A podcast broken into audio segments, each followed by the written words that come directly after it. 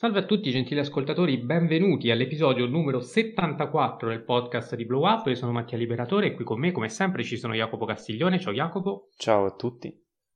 Ed Enrico Bacciglieri, ciao Enrico. Ciao a tutti. Dunque, la puntata di oggi, come vedete dal titolo, è dedicata a Mission Impossible, eh, saga che soprattutto Enrico, ma devo dire poi anche Jacopo, in qualche modo mi hanno eh, obbligato a recuperare, obbligato nel senso ovviamente amichevole del termine perché mi sono sottoposto, ehm, diciamo volentieri, anche se all'inizio non troppo, a quello che per me è stato un recupero eh, integrale di film che non avevo mai visto, anzi rivedendoli in realtà mi sono accorto che Uh, il 3 l'avevo visto da piccolo, uh, ricordavo l'inizio e il finale, il 6 invece, questo sì l'ho sempre dichiarato, l'ho visto tre anni fa in sala quando uscì nel 2018, ehm, addormentandomi peraltro. Uh, quindi poi quando parleremo del 6 vedremo anche se avrò cambiato idea al riguardo. Um, detto questo, insomma, questa è la premessa, non molto incoraggiante, però eh, sicuramente utile anche poi per capire quali saranno magari le mie personali considerazioni del film. Devo dire che eh, ovviamente il punto di partenza è quello di non sono un amante dell'action, quindi eh, non potrò mai essere entusiasta magari come lo sono Jacopo ed Enrico, però, però ehm, non tutto forse da buttare, vedremo. Sicuramente, eh, sempre, andremo in ordine cronologico, quindi parleremo dei eh, sei capitoli usciti eh, fino a questo momento eh, della saga eh, prodotta da eh, Tom Cruise che peraltro con il primo Mission Impossible, quello diretto da Brian De Palma nel 1996, ehm, fa il suo esordio da uh, produttore al cinema ed è proprio uh, con, con, questa saga quindi che inizia anche il, il, suo, um, il, suo, ruolo oltre che d'attore anche di produttore che poi insomma gli darà parecchie fortune. L'ultima la stiamo vedendo ultimamente nelle sale, sicuramente quella di Top Gun 2 Maverick, eh, di cui parleremo nella prossima puntata, Jacopo. Giusto. Che sarà dedicata alle nuove uscite, quindi eh, anche per mantenere um, una sorta di fil rouge che ogni tanto proviamo eh, ad avere tra una puntata e l'altra. E detto questo, quindi cominceremo come sempre um, parlando dei vari film in ordine cronologico. Partiamo dal primo, uh, diretto da Brian De Palma. Si tratta, per quanto riguarda tutti i film, dell'adattamento di una serie televisiva, uh, Missione Impossibile, ideata da Bruce Geller nel 1966. E, um, altre cose da dire prima di addentrarci nel, nell'analisi del primo capitolo, uh, che poi se no mi dimentico, è che le musiche Uh, nonostante tutti i vari film uh, abbiano un compositore comunque non so se è sempre diverso, però poi lo vediamo volta per volta, il tema musicale, quello riconoscibile, quello che se avessimo la possibilità di, di, di, di comprarlo, di, comprare i diritti d'autore, metteremo come sigla di questa puntata. Insomma, eh, quel tema musicale è stato composto da Lalo Schifrin e volta a volta poi è stato adattato dai vari, ehm, dai vari compositori. Nel caso di Mission Impossible 1, quindi quello di Brian De Palma, ehm, eh, le musiche insomma sono state curate da Danny Elfman. Detto questo, sperando di non essermi dimenticato nulla, eh, passo subito la parola a Enrico per parlarci quindi del primo film prodotto da Tom Cruise, interpretato da Tom Cruise, perché va a vestire i panni di Ethan Hunt, questo uh, membro della Impossible Mission Force, quindi l'IMF, eh, una sezione speciale segreta della CIA, uh, che insomma Adesso qui le, le, sinossi magari non le diciamo film per film eh, perché sono sempre uguali. No, vabbè, scherzo. No, no, è vero, è vero, è vero, è verissimo. Lo posso dire? A, a, parte per il 5 e il 6 è verissimo. Ah, me la concedete sì, quindi questa battuta, vabbè. Eh, la battuta, la verità. Cioè. ok. E, eh, insomma, quindi Hunt, membro dell'Impossible Mission Force e quindi eh, che deve salvare il mondo attraverso una missione impossibile, insomma. Um, Enrico, a te la parola per cominciare a parlare uh, di quello che è il primo capitolo. Allora, sottolineo subito un, due cose importanti della saga. Uh, la prima è che ogni capitolo è diretto da un regista differente, eh, fatta eccezione per il 5, 6, 7 e l'8, che saranno cioè sono e saranno eh, diretti da Christopher McQuarrie. Eh, questo è un aspetto importante perché eh, c'è stato un mutamento eh, nel corso della produzione eh, e quel mutamento è arrivato proprio grazie a, uh, a McQuarrie. Quindi, um, e tra i vari mutamenti appunto c'è il fatto che la trama diventa uh, lievemente interconnessa, mentre invece i primi sono molto slegati tra loro. Ehm, la seconda caratteristica è il fatto che la fotografia è sempre diversa. Eh, questa è una prerogativa che ha sempre voluto il buon uh, Tom Cruise e, e, infatti lo dimostra anche il fatto che eh, dal 5 al 6 nonostante siano uh, entrambi di McQuarrie comunque la fotografia muta eh, il primo capitolo è importante il fatto che sia diretto da De Palma perché eh, già ci mostra secondo me degli elementi postmoderni che la saga eh, cerca di mantenere durante tutto, tutti i capitoli. A volte ci riesce, a volte no, eh, a volte probabilmente, mh, mm, come nel caso del secondo capitolo di cui parleremo dopo, eh, si, è voluto, si, è voluto, stravolgerli perché eh, questo primo capitolo si ispira tantissimo al cinema hitchcockiano, come d'altronde la poetica di De Palma si ispira eh, al maestro inglese. Eh, il merito, secondo me, più grande del primo, del primo capitolo è il fatto che eh, ha una tensione eh, palpabile sempre. Eh, si ricorda soprattutto la grande sequenza eh, sul, su, mm, sul, treno, anche se eh, secondo me la sequenza più grande del film è eh, l'entrata al cavò. Ecco, diciamolo, faremo spoiler, ma di spoiler appunto, come diceva Mattia, di spoiler si fanno quando c'è una trama. Ma io eh, l'ho, l'ho già fatto lo spoiler eh, perché ho detto che il mondo lo salva, quindi di fatto... Sì, sì, esatto. cioè... eh, e la scena del KO è probabilmente quella più eh, interessante e quella ricca di spunti. Ehm, sottolineo una cosa che sarà molto importante sia per la saga sia per capire l'anomalia del secondo capitolo, cioè la presenza dei rallenti. I rallenti in questo film sono veramente pochissimi.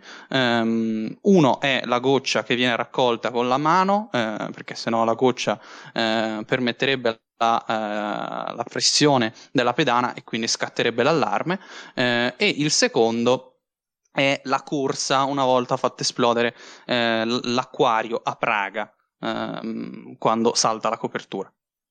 Insomma, eh, è un, um, un, film quindi che punta tutto sull'azione, ma l'azione vera. Eh, gli stunt sono fatti da Tom Cruise, tutti. Eh, all'epoca non ci sono, non c'erano gli stunt, quelli che poi avremmo visto dal quarto capitolo in poi, che sono stunt decisamente più folli eh, e ricchi di, di gadget. Um, in questo primo capitolo, insomma, vediamo un, un, film di spionaggio classico, ma con delle peculiarità davvero eh, particolari che renderanno Mission Impossible la saga che è, cioè il protagonista fa gli stunt per davvero, eh, stunt appunto impossibili, eh, che danno anche il, um, il titolo del film e poi chiudo con una piccola chicca, questo è l'unico che ha un riferimento a, mm, a, alla serie televisiva perché si apre con eh, James Phelps che ascolta eh, eh, il messaggio segreto e eh, James Phelps è uno dei personaggi principali della, della serie televisiva. Sì, eh, ovviamente, vabbè, eh, l'hai detto, ma forse non in modo chiarissimo, quindi lo, lo diciamo però gli stand sono sempre in tutti i capitoli fatti ovviamente da, sì, da, sì, da sì, assolutamente. non vale solo per il primo vale per tutti quanti quindi non ci ripeteremo però vi esorto anzi a guardare su youtube se non l'avete già fatto ovviamente eh, video di, di realizzazione delle, delle, scene action. A parte che si capisce quando lo guardi che eh, è, è, veramente lui che sta facendo quelle cose lì. Eh, quando è lontano magari non puoi sapere se è lui oppure no però quando è vicino si vede che non c'è il green screen dietro ecco. Um, non sempre perlomeno, cioè, eh, sto pensando alla scena della galleria, lì è, è chiaramente un po' diversa la questione. Um, però eh, ecco, nelle scene spettacolari effettivamente eh, questo si nota e sono spettacolari proprio perché percepisci il fatto che uh, il digitale magari lo utilizzi soltanto per togliere qualche, per, per, aggiustare, magari non far vedere il cavo a cui magari giustamente è legato, perché insomma se no non, non, non avrebbe potuto eh, fare, fare sei capitoli di questa, di questa saga. Jacopo.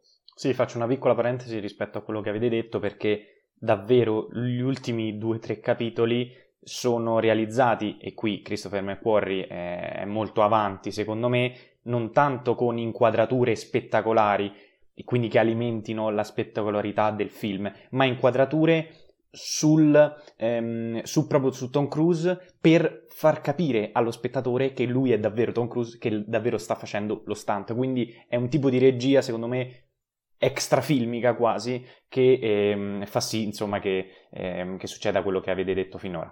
E, torna- tornando a De Palma, per me questo è un film che è un, film, un bellissimo film che avete detto voi gioca con l'action, ma non solo, è un film secondo me che mischia molti generi, c'è lo spionaggio, vabbè c'è il giallo, thriller eh, più basic e poi c'è anche un po' di noir, quindi io sono sempre contento. E, um, una scena che secondo me definisce anche il ruolo di De Palma all'interno di questo film, che è molto personale nonostante sia un lavoro su commissione, e, ehm, quindi penso alle inquadrature sghembe, i primissimi piani proprio su Cruise, il, il, senso dei, del gioco di, di, di, inganni, il doppelganger, le maschere, ecco, la scena che forse più definisce il ruolo di questa falsità dell'immagine che De Palma porta, porta avanti durante tutto il film è la chiacchierata tra Ethan Hunt e il suo capo quando si ritrovano nella stazione di Londra, se non, se non erro. Lì assistiamo a un campo controcampo di loro due che, che parlano e percorrono la, la, la storia del, de, della sequenza a inizio film. Ehm, e i flashback dei racconti si mescolano eh, a, a, quelli sia di Hunt che del suo capo e quindi ci fa credere quello che è accaduto o, oppure noi spettatori rielaboriamo ciò che viene detto da lui insomma per me è quella una scena una sequenza meravigliosa, eh, carica di falsi flashback in realtà che ehm, pongono lo spettatore in una situazione ehm, inizialmente di vantaggio rispetto a, a, a Cruz stesso, quindi un po' alla Hitchcock, ma in realtà non sappiamo se Cruz, se Ethan Hunt è già conscio di quello che è successo e se è vero quello che stiamo vedendo. Quindi ehm, tutto questo secondo me è incredibile e io tra l'altro per caso ho, ho rivisto eh, dopo Mission Impossible, La signora che scompare di Hitchcock e ci sono molte analogie tra questi due film, soprattutto questo continuo scambiarsi ruoli, quindi questa identità quasi fluida delle persone che, che, mm, che circondano Hunt, quindi tutto il concetto di, di, lealtà e il modo in cui viene de- declinato a seconda de- della persona che, ehm, che, che, lo esercita. E, e, poi questo finale adrenalinico sul treno forse meno depalmiano rispetto a tutto il resto del film il treno che tra l'altro è eh, protagonista, eh, diciamo coprotagonista del film La signora che scompare. E mm, tra l'altro, piccola chicca, proprio tra questi due film c'è un'altra analogia perché il ruolo di, di Max all'interno del film di De Palma beh, è stato eh, dato a Vanessa Redgrave che è figlia di Michael Redgrave, coprotagonista del film di Hitchcock. A parte questo, una, una, un grande pregio secondo me di questo film è proprio l'iconicità, cioè l'essere il primo che un po' ha reinventato il, il cinema d'action e Mission Impossible da qui eh, parte con una... Eh, cioè è l'inizio di una saga eh, oltre di grande successo a livello commerciale ma anche ehm, qualitativamente ottima almeno dal mio punto di vista. E l'intrusione eh, nel cavò, insomma nella sede della, della CIA ehm, con quelle inquadrature dall'alto e questo sistema sofisticatissimo di questa stanza bianca geometrica che sembra, sembra davvero quasi uscita da, eh, da 2001 di nello spazio, no? così perfetta e avanguardista, e, ehm, eppure nonostante appunto la sua, la sua perfezione tecnologica, scientifica, viene bucata proprio dal personaggio di Tom Cruise e qui secondo me già notiamo un discorso eh, uomo-macchina che sarà presente non solo in tutti i Mission Impossible, ma anche al di fuori insomma de- della saga, ehm, all'interno della filmografia di, di Cruise, per cui è davvero l'uomo che fa li, la differenza e questo è, è forse un punto che, eh, di cui poi ne parleremo anche la prossima settimana con Top Gun Maverick. E, um, un altro elemento è forse la corsa di Tom Cruise, sempre un po' metacinematografico, no? perché diventerà una sorta di, di, di inside joke eh, all'interno della filmografia del, um, di Tom. E secondo me già questi due elementi e già con questi due elementi si potrebbe discutere sul ruolo che proprio Tom Cruise dal 96 in poi, quindi da questo primo ruolo di produttore, eh, ha avuto e sta avendo ancora nel, nel, panorama del blockbuster hollywoodiano, quindi un attore, produttore, stuntman di se stesso che eh, supera diciamo, ogni ostacolo, diciamo, il covid, la chiusura delle sale e queste produzioni che ehm, almeno da, da, dai articoli che, che leggiamo sembrano sempre un po' travagliate e vincere le, davvero queste sono missioni impossibili di incassare al botteghino con film che non sono supereroi in un'epoca diciamo votata allo streaming e quindi per quanto mi riguarda questo è l'inizio di un, un eroe, diciamo, del cinema action, blockbuster, che finalmente quest'anno è stato premiato in modo giusto dal festival più prestigioso del mondo, che tra l'altro si è concluso eh, proprio, proprio, l'altro ieri, voi che state ascoltando di lunedì, e, ehm, e, che appunto festival che ha finalmente capito l'importanza della commercialità all'interno del cinema contemporaneo. E questo, appunto, ripeto, è quel film di De Palma, è l'inizio di un qualcosa di più grande che, che arriverà man mano. Ehm, tutto giusto, Uh, volevo però, per mantenere la continuità con quello che uh, avevamo iniziato a dire rispetto all'impronta hitchcockiana uh, della saga, leggere il contributo di Ariano della Starza, che salutiamo ovviamente, ringraziamo, e, e, e, ci chiede che peso hanno i topoi hitchcockiani nella costruzione di senso della saga. Quindi io mi soffermerei su questo punto, lo affronterei in modo anche trasversale ai sei capitoli, di modo tale che poi non ci torniamo ogni volta, non ci ripetiamo e, e la puntata magari ne, ne, ne, beneficia in fluidità. Enrico.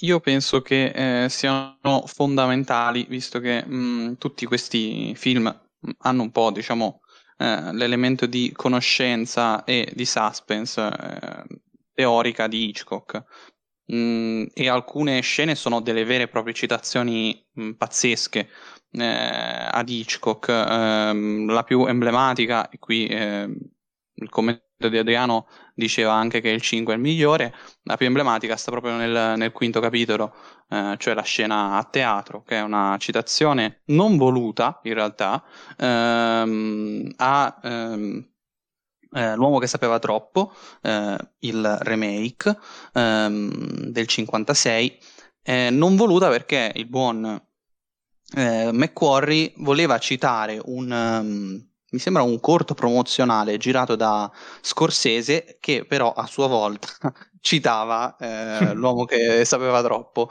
Eh, quindi lui non lo sapeva eh, questa cosa, non l'aveva vista. Non lo sapeva troppo. Eh, esatto, non lo sapeva troppo e quindi ha, ha citato senza volerlo il maestro e eh, si è notato mh, mm, perché è proprio costruita nello stesso identico modo ed è secondo me anche la scena più bella di tutta la saga. Ehm, mia opinione, eh, non, non sono uno di quelli che dice che quelle di Fallout sono le più belle. Ehm, per quanto mi riguarda, il senso quindi è, è proprio tutto qui, cioè eh, è una saga costruita sempre ehm, sul gioco tra- che lo spettatore sa di più, eh, anche nei capitoli meno riusciti. Ehm, ci sono sempre colpi di scena, ci sono sempre eh, idee interessanti sul fatto che lo spettatore o i protagonisti o entrambi eh, sanno cose che eh, gli altri non sanno.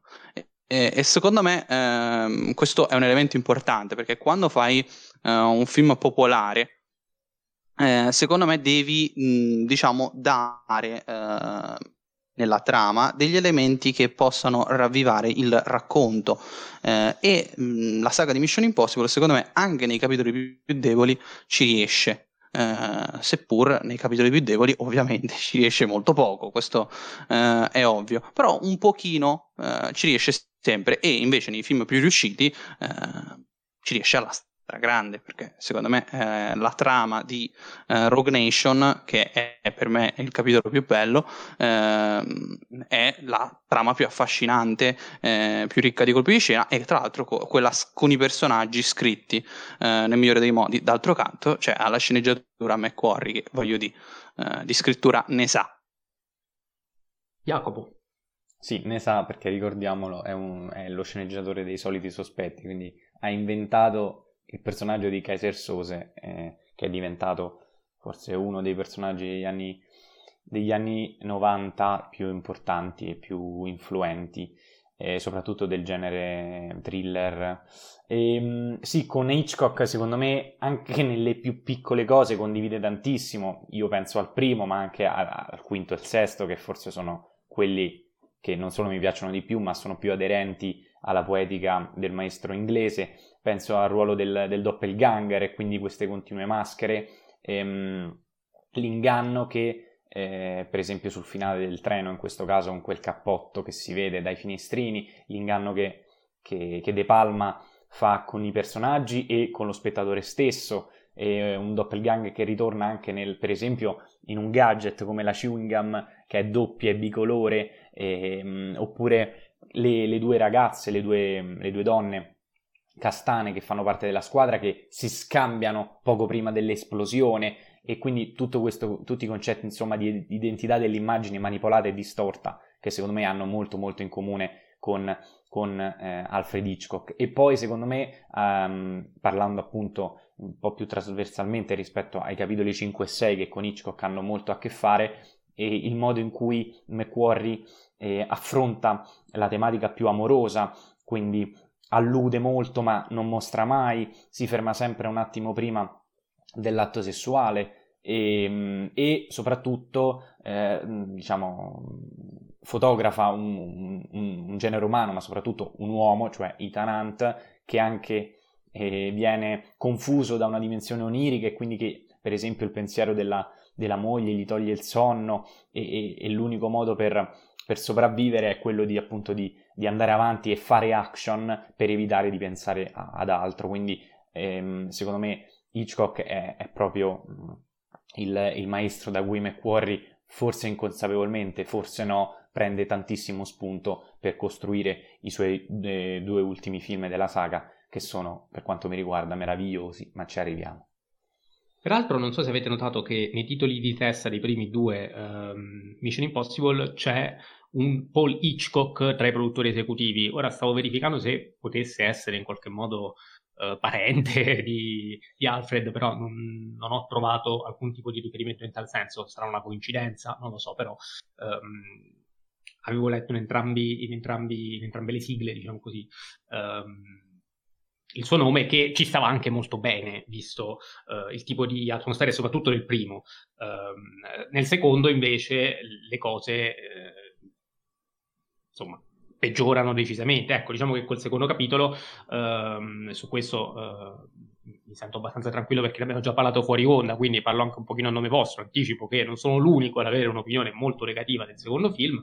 Uh, perché appunto rispetto al primo è sicuramente un grosso passo indietro per eh, tutta una serie di motivi. Eh, penso a una, una, ad esempio una linea romantica melodrammatica che sconfina tante volte nello stucchevole, eh, c'è una, una, banalità di dialoghi superiore al eh, primo capitolo su cui io non mi sono espresso in termini particolarmente entusiasti, anzi non ho detto proprio nulla, nel senso condivido le cose che hanno detto Jacopo e Enrico, però anche meno, nel senso eh, bello, sì, interessante, anche un ottimo action, ehm, però io a livello di sostanza sinceramente ci ho visto un pochino, quindi ehm, un film sicuramente... Vabbè ma è un action. È un action, ho capito, però ci sono anche action di sostanza. Diciamo che il quinto secondo me fa un ragionamento diverso invece, ha, ha un, valore in più, quindi si può fare un action, anche Mission Impossible ce lo sì, dice. Sì, sì, no, questo è ovvio. Mettendoci qualcosina dentro, però è chiaro, è anche un primo film, uh, siamo negli anni 90, siamo, ci sta, nel senso, anzi, il fatto che forse la caratteristica, le, le, come dire, qui è, è, è, come dici sempre tu Enrico, la forma si fa sostanza tante volte, lo dici sempre, però in questo caso anche a livello formale io vedo tanto Hitchcock eh, in, nel primo film di De Palma, dico, quando mh, prova a, ehm, a, a, ad utilizzare quelle soggettive molto avvolgenti, la scala a chiocciola, cerca di ruotare tanto, che per carità fa parte anche di De Palma. Ehm, L'alternanza però, soggettive e oggettive anche. Sì, sì, sì, sì, no. È quello che ne ha di più, mi sa, in, tutto, in tutta la saga. Anche. Split screen sì, non sono, sì, più, sì, non sono proprio più utilizzati, se non vado errato, durante tutta la saga. Ci, ci sono una serie di, di, riferimenti proprio visivi che rimandano, che rimandano anche a Hitchcock. E, ehm, e quindi, insomma, è, è, è, un buon film. Um, il secondo invece, ecco, che è quello diretto da John Woo del 2000, ehm, diciamo che le cose buone del primo il secondo non ce le ha, ecco.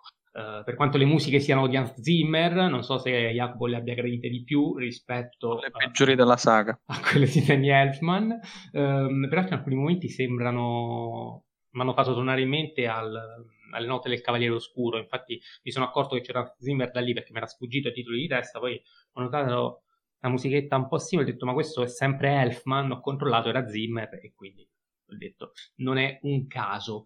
Eh, c'è anche una trama, qui sì, eh, che è molto simile a quella di Notorious, se vogliamo, eh, almeno nelle intenzioni, però si parla proprio di, di, sinossi, di quello che succede, perché poi con Notorious questo film deve essere un pochino, anzi assolutamente allontanato, visto che stiamo parlando di uno dei massimi capolavori di Hitchcock, e, ehm, e quindi dicevo, eh, ci sono tutta una serie di problemi che tante volte ehm, rendono questo action un brutto action, oltre che da un punto di vista di scene d'azione che non sono sempre entusiasmanti. Qui c'è una, all'inizio c'è la, lui che scala la parete rocciosa dello, del, dello Utah, lì molto suggestiva, molto bella, però è una di quelle scene che vedi che sono molto estemporanee, cioè vedi questa scena, dici che è bella, poi però tutto il resto mh, ne faresti volentieri a meno. I dialoghi sono terribili, c'è un macismo eh, abbastanza fastidioso e qui veniamo anche a una domanda che è quella di Worldway Cinema che ci chiede di commentare la gradazione di macismo nella saga. Eh, che io personalmente non ho riscontrato in modo prevalente se non proprio in questo capitolo. È solo in questo. Eh, non so Secondo se me. poi d'accordo. Sì, sì, anch'io. Sì, ecco, sì. quindi eh, sicuramente il secondo è quello onda, più... Però, sì. sì. Quindi affrontiamo anche questo e, e, niente, sono contento che almeno su questo secondo capitolo anche Jacopo e Enrico siano molto freddi e poco entusiasti, altrimenti qui sarebbe stato difficile, difficile trovare, trovare, un confronto o comunque più che un confronto è quello c'è sempre, trovare un compromesso, un accordo.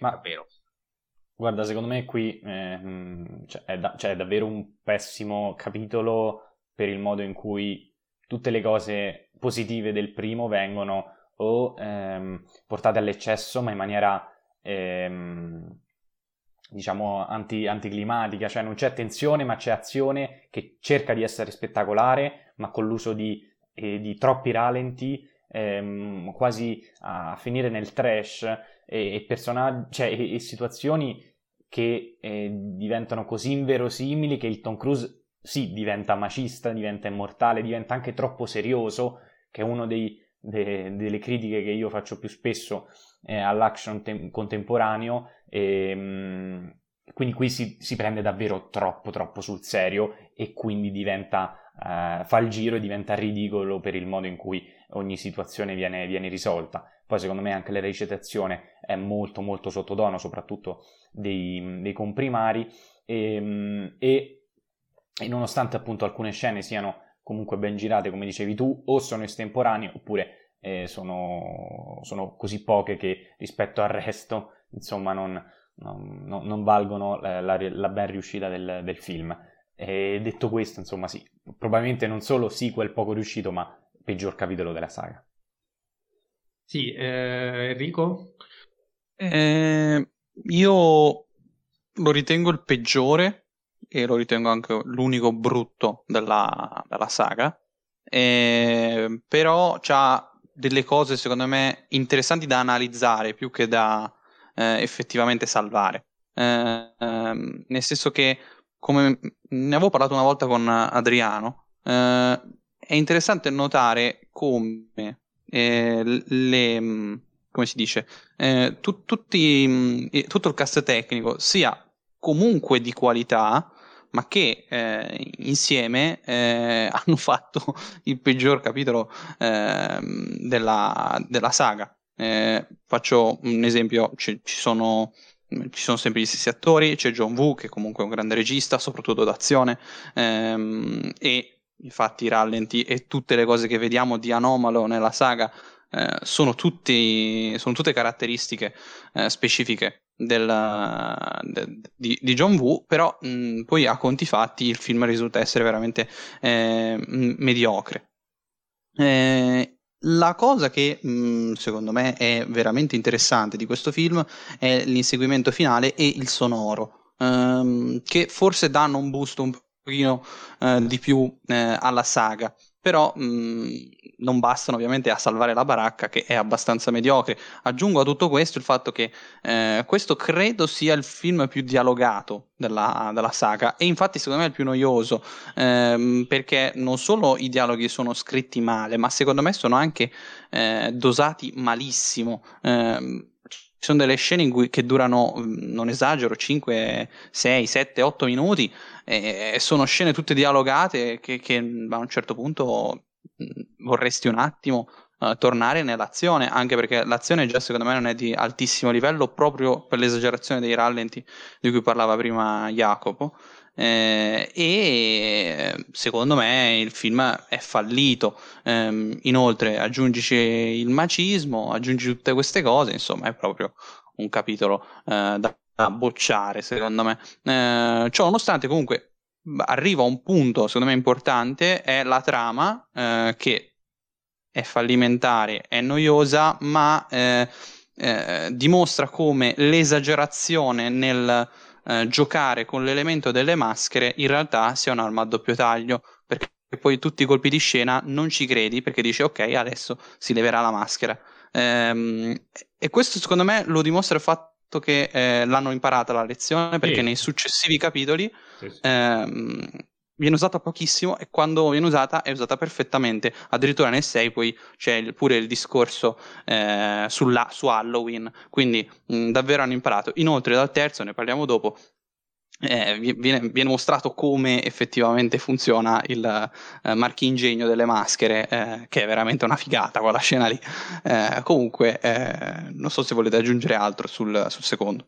No, no, infatti eh, volevo... questa cosa delle maschere l'avrei detta proprio perché effettivamente qui si stroppia e poi nel terzo si, com- si spiega e poi si chiude, cioè co- con la spiegazione del terzo la questione maschere che stava diventando un pochino anche un imbroglio se vogliamo nei confronti dello spettatore perché dici vabbè allora vale tutto, cioè se tutti possono essere tutti eh, a un certo punto. Poi si arriverà addirittura eh, al sesto eh, se non sbaglio eh, oppure al quinto mi ricordo questa scena in quale sì, sì, sì, è il sesto in cui no, a, a, quando si utilizza sì, eh, viene utilizzata, ma poi a un certo punto c'è anche l'attore, eh, quello che non sappiamo come si pronuncia, ovvero Ving Rams, eh, scusate la pronuncia pessima, Reims. o Rames, Reims, non lo so. Comunque l'unico attore insieme a Tom Cruise che ehm, è presente in tutti e sei ehm, i capitoli che a un certo punto si guarda con l'altro quando si, si chiedono chi dei due debba, perché uno deve sostituire eh, il, il, terrorista, eh, eh, essendo di stazza fisica diversa, avendo un colore di pelle delle mani diverso, eccetera, eccetera, gli, eh, diventerebbe complicato in quel caso la semplice maschera, però nei primi due film forse anche lui avrebbe potuto, perché il problema non, cioè non ci si poneva un, alcun tipo di problema uh, di, di, di, di, realismo in tal senso, quindi uh, sicuramente sì. E, um, Jacopo, se vuoi aggiungere qualcosa, se no uh, dico una cosa io e passiamo al terzo. No, aggiungo una cosa sul ruolo della maschera che non solo nel 3 si spiega e si chiude, ma nel 4 viene eh, in un certo senso parodizzata perché in una delle scene delle sequenze, insomma, dopo la scalata del Burj Khalifa, ehm, diciamo, insomma, la maschera non funziona. E quindi si rompe si, il marchingegno. Esatto, si rompe, e quindi anche il marchingegno che non è abbastanza, e quindi loro, come uomini soli, insomma, anche senza gadget, devono, ehm, devono riuscire a colmare il, il, gap della maschera inefficiente. Quindi anche da questo punto di vista eh, si fa un cambio dal, diciamo, dal terzo e quarto in poi e poi nel sesto viene utilizzata secondo me in modo molto intelligente, quindi, quindi bravi. E io volevo aggiungere una cosa che non mi aspettavo e che praticamente in tutti, credo, forse tranne uno, ehm, in ognuno di questi capitoli ho trovato un esplicito rimando a 2001 di Sia nello spazio, che sarà pure questo un caso, sarà pure io che... però l'avete detto voi, se non sbaglio, nel primo c'è sì. eh, lui che si cala nella, nella, stanza, quella della CIA, che eh, insomma a livello scenografico eh, ricorda Ehm, ricorda il, le, insomma, le astronavi, gli interni dell'astronave del film, uh, del film di Kubrick. Qui uh, nel secondo c'è um, anche la, la, stanza in cui viene distrutta Chimera, che, ricorda quella in cui viene distrutto Al, infatti anche in quel momento c'è un'illuminazione completamente rossa, che, che, quindi sembra riecheggiare quel tipo di, di, momento. In generale, ogni tanto, anche soltanto un frame, si vede un, un cerchietto rosso. In un, um, tante volte nei frame, magari dei titoli di testa, sfondo nero, cerchietto rosso, cosa che poi nel corso del film non ritroviamo. Nel terzo, di cui adesso ci apprestiamo a parlare, per esempio, invece c'è la capacità di Ethan Hunt di decifrare il labiale. Uh, proprio come al 9000 uh, eh, riuscirà a fare nei confronti degli astronauti. Qui lo fa in modo indiretto ehm, quando capisce cosa stanno dicendo le amiche, eh, le amiche della moglie, però in un altro capitolo, eh, se non sbaglio il quarto, lo fa, così, quello, su, quello successivo, fa la stessa cosa con la medesima inquadratura proprio con eh, il primo piano sul profilo dei due che parlano, col campo e controcampo dei due proprio richiamo espresso um, ad Al 9000. Detto questo, cominciamo a parlare del, uh, di Mission Impossible 3, diretto da J.J. Abrams. Uh, esordio a lungometraggio. Esordio a, a, lungometraggio, ma e, e qui comincia eh, con uh, l'ingresso di J.J. Abrams nella saga che poi rimane anche come produttore, e anche come casa, la, la sua casa che se, se non sbaglio fa anche, esatto, se non sbaglio sì. fa anche mh, effetti speciali per la, la saga. Quindi. Sì, e, e infatti da questo momento, e qui lo devo dire, entra a, proprio eh, come, come, come un aereo in caduta libera Lost nella saga di Mission Impossible. Cioè, eh, e soprattutto in questo capitolo, visto che Lost è stato ovviamente la serie TV ideata eh, realizzata uh, da J.J. Abrams, tra gli altri, eh, una delle, delle, delle, grandi menti che ha ideato Lost. Eh, qui ci mette tutta una serie di easter egg clamorosi, a parte scene che richiamano, c'è, c'è, una rianimazione di Ethan che è identica a quella che un personaggio di Lost sull'isola riceverà, cioè sembra essere dato per morto, poi alla fine dopo un po' spingi, spingi, dai, la musica si spegne e lui si sveglia all'improvviso, ecco quella cosa è assolutamente richiamata, ma anche le musiche assomigliano molto eh, a quelle della saga, che eh, peraltro in questo capitolo sono quelle di eh, Michael Giacchino, che eh, tornerà anche come compositore nel quarto. E, e poi ci sono anche eh, tutta una serie di, non so, nel film c'è un foglio di carta sulla scrivania con un piccolo logo del progetto Dharma, ehm, molto simile a quello della stazione Cigno, che eh, poi viene coperto anche da tutta una serie di carte e c'è proprio scritto su queste carte Lost Spoiler accanto al logo del Dharma, quindi sono eh, rimandi assolutamente espliciti, addirittura sulla facciata di un grattacielo di Shanghai c'è il logo della, ehm, della Pike Heavy Industries, quindi eh, l'azienda del padre di, di Sun, che è uno dei personaggi Uh, più importanti di Lost, nei titoli di coda c'è l'Anso Foundation, quindi tutta una serie di easter egg con cui J.J. Uh, Abrams si diverte a giocare e che comunque vengono mantenuti poi in modo meno Uh, meno netto, però anche, um, anche, nel quarto capitolo. E, e infatti adesso ho una voglia matta di rivedere per la ottava volta, credo, questa serie TV, ma non ne avrò il tempo e quindi amen. Detto questo, scusate, ma ci tenevo a dirlo perché è una cosa che non mi aspettavo minimamente. Uh, Enrico su Mission Impossible 3. Allora, Mission Impossible 3 è il più importante eh, della saga. Eh, nel senso che è quello che eh, ehm, il buon Tom Cruise ha capito eh, che il progetto che aveva in mano era un progetto che non andava mandato in vacca ehm, e quindi dopo per certi versi l'errore del secondo capitolo, anche se poi a conti fatti non è un errore, visto che ha incassato comunque. Ehm... È il film che ha incassato di più nel 2000, se non vado errato. Eh, eh, quindi mm, voglio dire, non si può parlare troppo di errore, però ehm, ha capito che il progetto era molto interessante, quindi non doveva, diciamo, fare quel mega cambiamento, cioè passare da De Palma a John Woo, che era un cambiamento assurdo, e quindi ha deciso di mm, far esordire a uno che di fatti è abituato a ehm, fare un mestiere, eh, quindi J.J. Abrams J.J. Ehm, Abrams che secondo me dirige molto bene questo, questo film, è un film che eh, ha delle scene in cui eh, nonostante la caoticità ehm, del montaggio eh, e ehm, anche diciamo delle sparatorie eh, comunque c'è sempre una gestione degli spazi che è veramente eh, esorbitante quindi anche se il montaggio è caotico è comunque comprensibile eh, idem per la regia inoltre, in questo terzo capitolo vediamo dei, degli elementi che saranno caratteristici per tutti eh, i seguiti, e quindi il personaggio di Giulia, che è un personaggio molto importante per la, per la trama, che tornerà nel, uh, nel sesto capitolo uh, e quindi il, um, anche um, appunto la questione delle maschere che abbiamo citato prima Eh, insomma, è un... e poi soprattutto anche a livello produttivo, come accennavamo prima. Quindi il terzo capitolo è eh, uno spartiacque molto importante.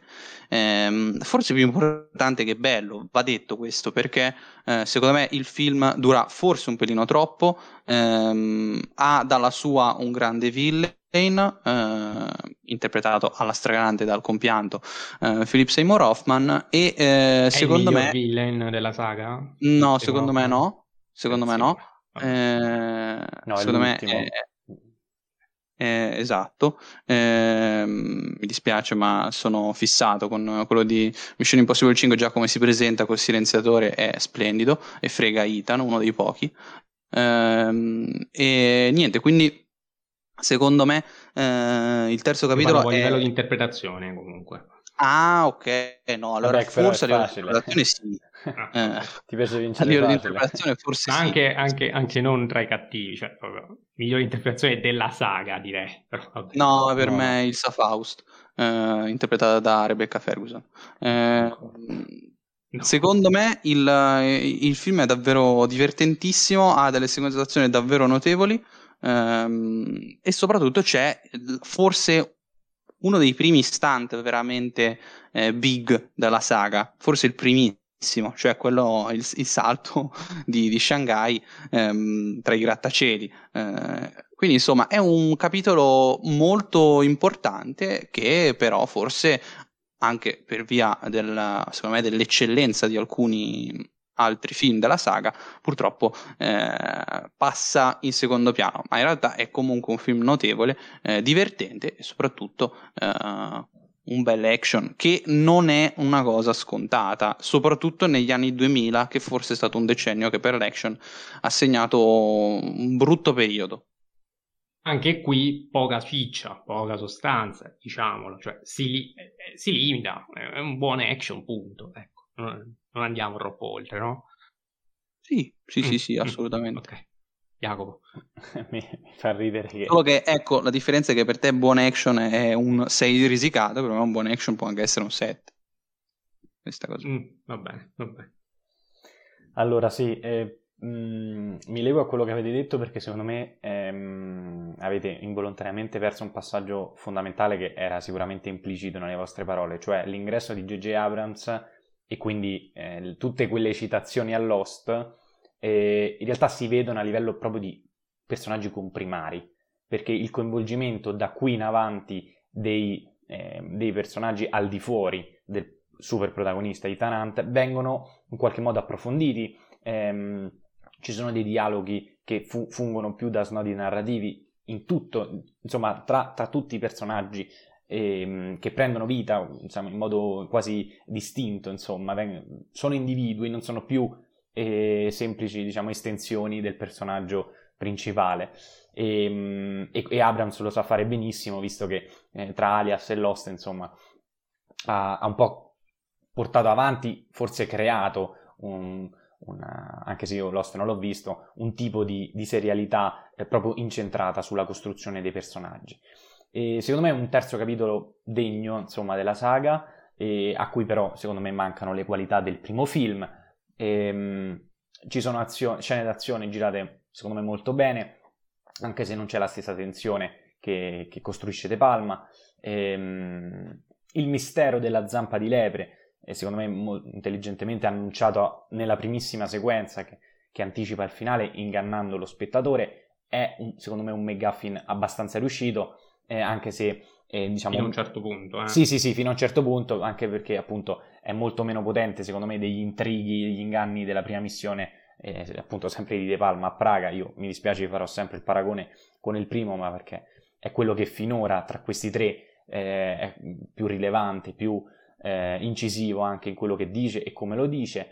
E, ehm, mh, il lato sentimentale qui viene approfondito, come diceva giustamente Enrico, non solo e, ehm, insomma, Michelle Flanagan, no, Michelle eh, Flanagan si chiama?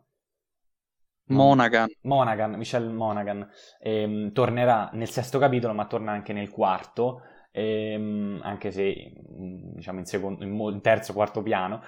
E la, la, loro coppia, secondo me, funziona. In modo ridicolo, eh, me lo devo dire, scusate. Va bene, poi ne, poi ne parliamo, però secondo me il senso di e mm, iniziare appunto una costruzione di, di coppia tra Ethan e sua, e sua moglie e funziona con questo film qui perché inizia. Poi ovviamente il film, c'è tutta la sceneggiatura qui ruota attorno a, proprio all'amore di Ethan Hunt verso Giulia, anche perché molte delle missioni non sarebbero giustificate senza, diciamo, senza ehm, l'ostaggio eh, di Giulia da parte del, del, cattivo, cattivo che funziona. Hoffman sì, è forse l'attore eh, più, eh, più funzionale, più bravo all'interno di, eh, di, questo film e di buona parte della saga e, ed è probabilmente il motivo per cui questo film rimane impresso. Ehm, ovviamente la prima sequenza che ho già citato e fa parte a mio parere della metà bassa della classifica dei film del franchise ma è un terzo film imperfetto, difettoso ma che intrattiene molto bene e che tuttavia io questo lo devo dire nonostante Enrico dica che il decennio eh, de, de, dal 2000 al 2010 sia almeno rilevante a livello di action, ed è vero perché se lo paragoniamo al 90 e al 2010 fa, fa ridere, tuttavia la saga di Jason Bourne che sforna nel 2002, nel 2004 e nel 2007, diciamo la prima trilogia, secondo me sfornava tre action eh, molto um, diversi eh, rispetto al, a, diciamo al, agli action contemporanei di quell'epoca perché nonostante post 11 settembre si metteva in discussione quel rapporto tra appunto la propria nazione, quindi Stati Uniti, e l'utilizzo di spie, torture e tanto altro, che poi verrà soltanto leggerissimamente dopo eh, gli inizi degli anni 2000, dove invece si puntava molto sull'americanismo proprio post 11 settembre. E, ehm, quindi secondo me alla fine è un film eh, interessante, ma soprattutto importante per quello che diceva ehm, Enrico in merito proprio alla presenza di J.J. Abrams. Sì, eh, qui vabbè, l'abbiamo detto di Philip Seymour Hoffman che è gran valore aggiunto e io non ho apprezzato molto in generale il, uh, l'utilizzo uh, della moglie di Hunt, uh, che insomma qui in questo film finisce che mm, scopre tutto, scopre la sua reale identità, entra pure lei a vedere eh, lavora, no, il finale, amicizia con i colleghi. Finale cioè, brutto, finale brutto, proprio, finale brutto, brutto, sono d'accordo. Finale cioè, brutto, brutto. Sono d'accordo. Soprattutto se poi eh, appunto continua ad avere uno sviluppo che è eh, molto altalenante, molto intermittente, cioè non si prende una posizione chiara e tu dici vabbè non, non lo si vuole fare perché eh, si vuole lasciare posto alla Ant Girl eh, di turno, chiamiamola così. Eh, sì. Però eh, è anche vero che a un certo punto Uh, boh, secondo me la si è tirata troppo per le lunghe. Vedremo come andrà, visto che la saga non è ancora finita. Uh, non c'è limite alla provvidenza e eh, non è escluso che, che, che, che, torni un'altra volta, non lo so. Boh, Fa, faccio una piccola parentesi. Muore, sì, visto che ne hai parlato, probabilmente nei capitoli 7 e 8, cioè quelli che usciranno rispettivamente 2023 e 2024, se non sbaglio, e, ehm, molto probabilmente sarà presente Vin Grames che abbiamo già citato, Simon Pegg, eh, Rebecca Ferguson, Michelle Monaghan, Monaghan e, e, probabilmente tornerà, e, um, ora mi viene il nome, dovrebbe essere Cherny, Cherny, una cosa del genere, che è quello che interpreta Kittridge nel primo film, cioè il, diciamo, il capo di un dipartimento della CIA che dà la caccia a Ethan. Probabilmente. Sì tornerà nei... probabilmente. No, probabilmente sì, è nei, nei, nei crediti degli, degli, ultimi due film che ancora devono uscire, quindi... Però siccome il film non l'abbiamo ancora visto, insomma, non sappiamo che ruolo, se avrà un ruolo di rilevanza o meno. Anche Vanessa Kirby. E Vanessa Kirby, brava, mi mancava lei. Sì, sì, sì. No, meno male, meno male perché... Mattia è contento. Anche lei... No, no, ma per lo sviluppo del personaggio, ovviamente. Cioè, sì, sì, sembra, sembra, ecco, io, io, veramente volevo parlare anche di questo quando arriveremo al film in cui c'è la Kirby che a un certo punto sparisce, torna nel finale e, giusto per dire c'ero pure io, vi siete scordati di me, ah, ah Marameo e, e, poi, però sì, questi poi sono i problemi di quando eh, assembli troppi personaggi tutti insieme. Um, Mission Impossible 4, comunque, eh, Protocollo Fantasma è eh, un film del 2011 diretto da eh, Brad Bird, le musiche sono ancora quelle di Michael Giacchino, l'abbiamo detto. Esordio a live action di, Black, di Brad Bird? in Protocollo Fantasma uh, finalmente comincia a vedersi anche un intreccio politico uh, un, po più, un, po più, raffinato. Qui la trama comincia a essere scritta meglio, secondo me. Uh, mi dicevate che questo già era scritto da Christopher McQuarrie. Esattamente. Eh, eh, si vede, si vede sì, perché sì. comincia a esserci proprio un, una costruzione dell'intreccio più ragionata rispetto agli altri. Quindi qui la sceneggiatura fa un passo avanti, ehm, abbastanza evidente. E... No, non c'è, non c'è, non c'è, c'è McQuarrie in sceneggiatura, sì, sì. No. no. Sì, confermo. Allora, se non c'è, c'è un altro, bravo all'altro. No, io sono, sono molto, molto... Non c'è. non, non c'è, c'è. Jacopo. Ci sono oh. Josh Applebaum e André Nemec. Quindi bravi loro che cominciano a ragionare, non so chi siano, però cominciano a ragionare e a fare qualcosa di diverso rispetto ai, ai, ai, ai, ai, capitoli precedenti, in cui i sceneggiatori infatti erano altri, tra cui anche lo stesso J.J. Abrams, non l'abbiamo detto, c'era anche lui in sceneggiatura, attenzione. Sì. E, ehm, e quindi qui capiamo anche con il protocollo fantasma cosa vuol dire che il governo finalmente disconosce i suoi agenti, che questa era una minaccia che quando viene assegnata la missione a inizio film, eh, con la solita frase, non abbiamo ancora capito cosa succede se un agente si rifiuta di accettare se accetterà la missione, c'è sempre l'inciso, però voglio dire, sembra una frase di rito che eh, non ha alcun tipo di, eh, di, valenza per chi l'ascolta perché accetta sempre. Arriverà il momento in cui qualcuno si rifiuterà, probabilmente sì nell'ultimo, non lo so, vedremo, lo scopriremo. Comunque vi devo contraddire perché come avevo ben studiato, eh, McQuarrie nonostante non sia accreditato è collaboratore all'interno della sceneggiatura per riscrivere insieme anche a Cruz, che non è mai accreditato però sempre, è sempre partecipe eh, per ehm, parecchie sequenze del film. Quindi sì, anche se in modo bravo. segreto è, è sceneggiatore. Eh, ma si vede, si vede, l'avevamo sgamato pure senza saperlo, vedi?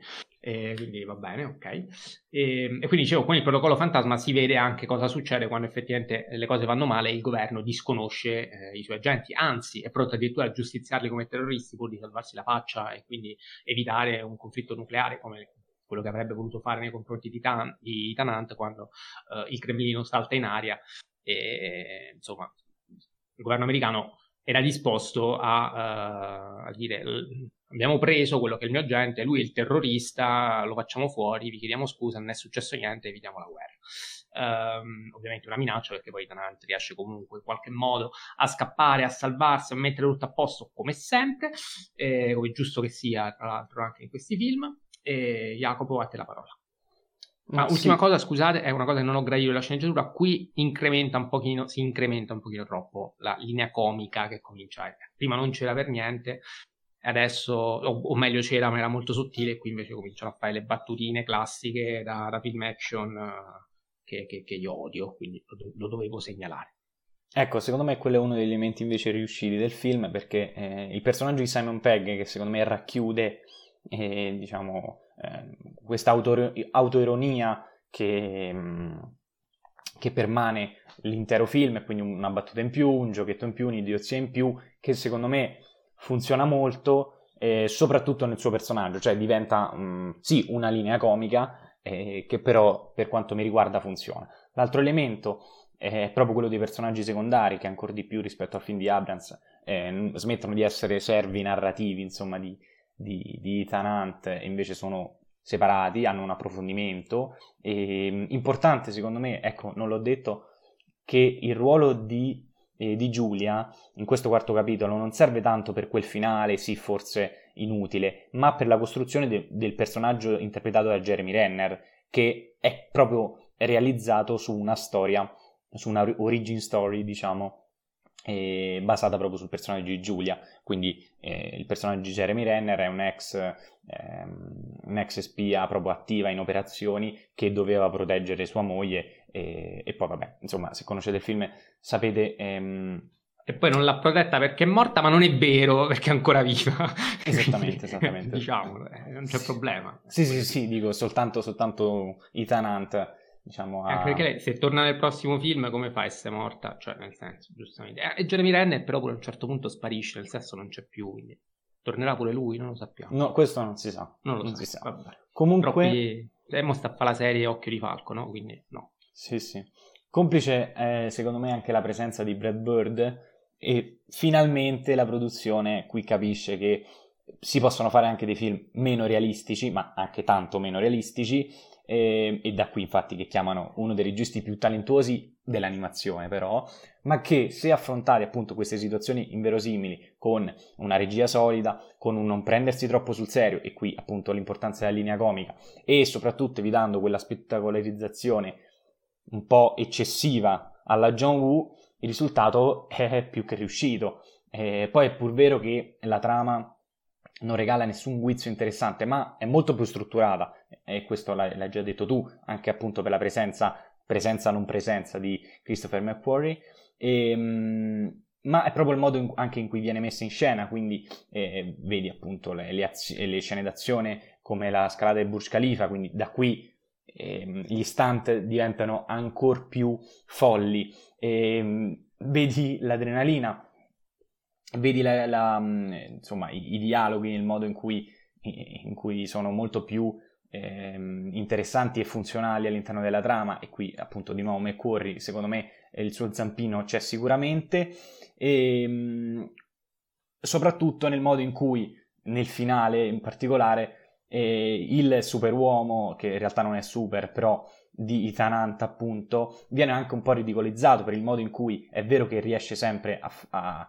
a, diciamo, a, concludere queste missioni impossibili ma spesso è il caso, spesso è la fortuna che lo aiuta o ancora pe- cioè ancor meglio eh, nel finale quando eh, Benji, eh, appunto, il personaggio di Simon Pegg, lo prende in giro perché proprio prima di salvare eh, il genere umano dice ad alta voce eh, mission accomplished, quindi in modo ancora più eh, ridicolo e proprio da, da, da, film action, eppure questa cosa viene parodizzata all'interno del, dello stesso film. Quindi, secondo me, è un buonissimo prodotto di intrattenimento che fa il passetto in più rispetto ai precedenti due capitoli. E quello di Palma, secondo me, è proprio a sé, cioè è iconico, è, è, fu- è fu- quasi fuori da, all'interno della saga, mentre dal secondo al sesto capitolo, in particolare dal terzo al sesto capitolo, c'è molta più continuità, come abbiamo già detto. Dal terzo. Sì, dal sì, terzo. sì, dal terzo in poi. E, ehm, e, quindi un passo in avanti che raccoglie, secondo me, il buono dei, dei capitoli precedenti, quindi l'inizio di una caratterizzazione dei personaggi di, Ab- di Abrams, e, um, una spettacolarità che è sì eccessiva ma non è alla John Woo, quindi trash e soprattutto una solidità di, di, ritmo, proprio di narrazione che appunto, come già detto, anche la, la presenza di McQuarrie testimonia.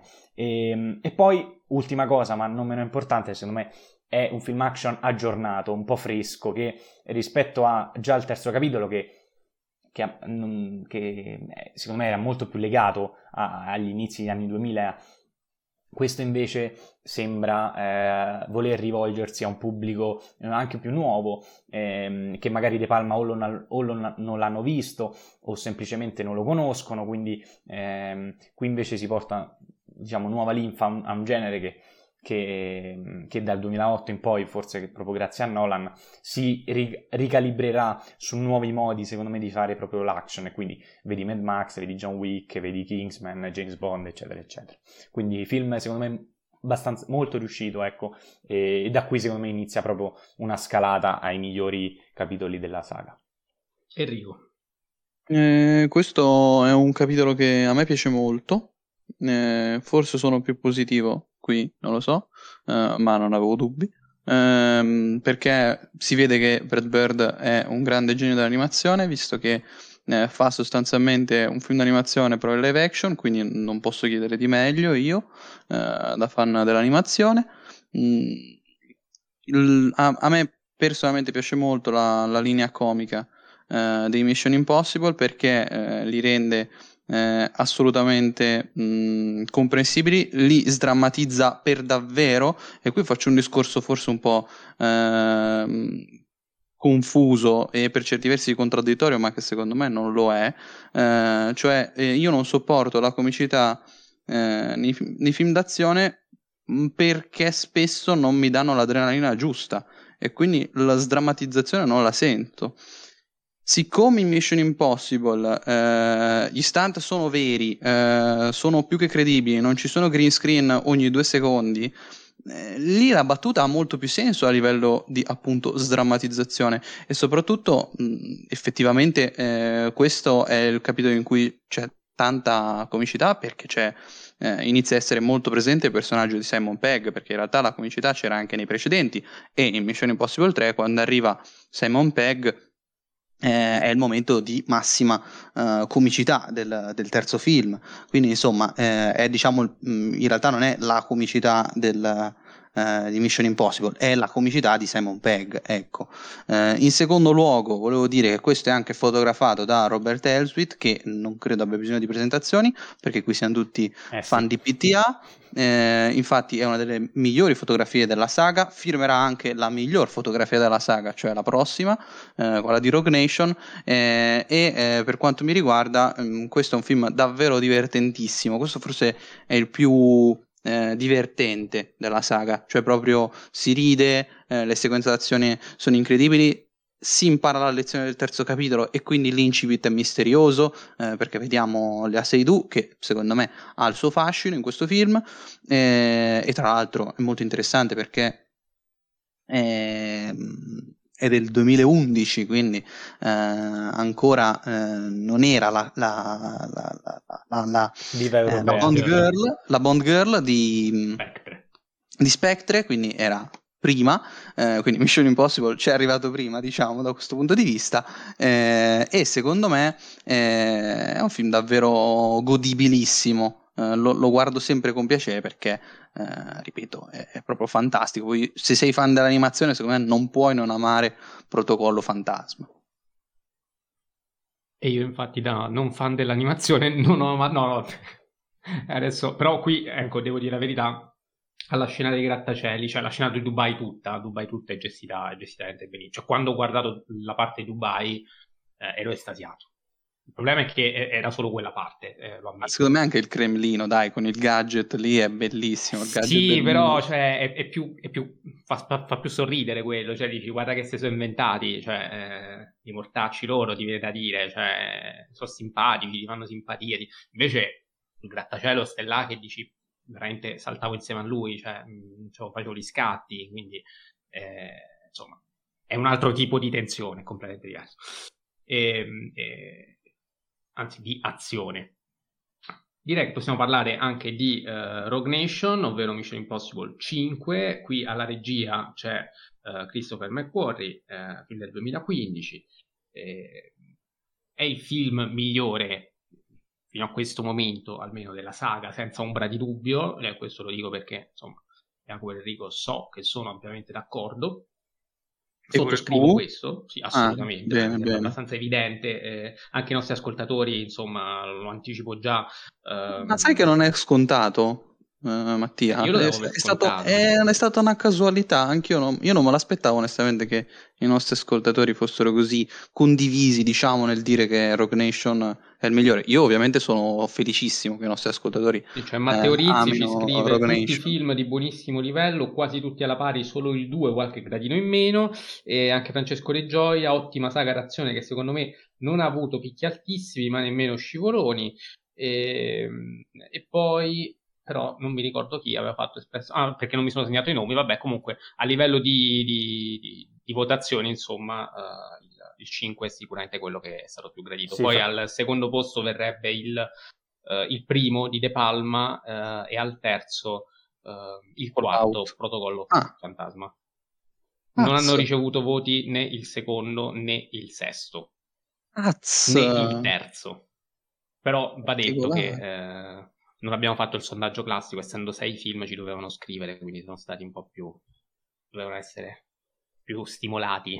Specifico Comunque... che proprio Francesco De Gioia che dice che non ha avuto picchi altissimi ma nemmeno scivoloni, poi dice il quinto è il migliore, quindi è proprio... Ah, lo dice che il quinto è il migliore? Sì, allora sì, era lui e mi sono dimenticato di scriverlo, ok, allora era lui, che anche lui aveva scritto oltre al commento. Sì, vabbè, diciamo che qui già l'incipit è, è, è un corto, se vogliamo. Mamma mia, che bello l'incipit. Sì, cioè, si può è qualcosa di incredibile ed è il giusto incipit per questo film che tra l'altro secondo me è il più riuscito anche perché è quello con più scene tipo quelle di Dubai del, del protocollo fantasma. Cioè ce ne sono di più diverse ovviamente fatte benissimo però eh, ed essendocene così tante una dietro l'altra creano un livello di eh, adrenalina veramente altissimo che è quello che deve fare l'action.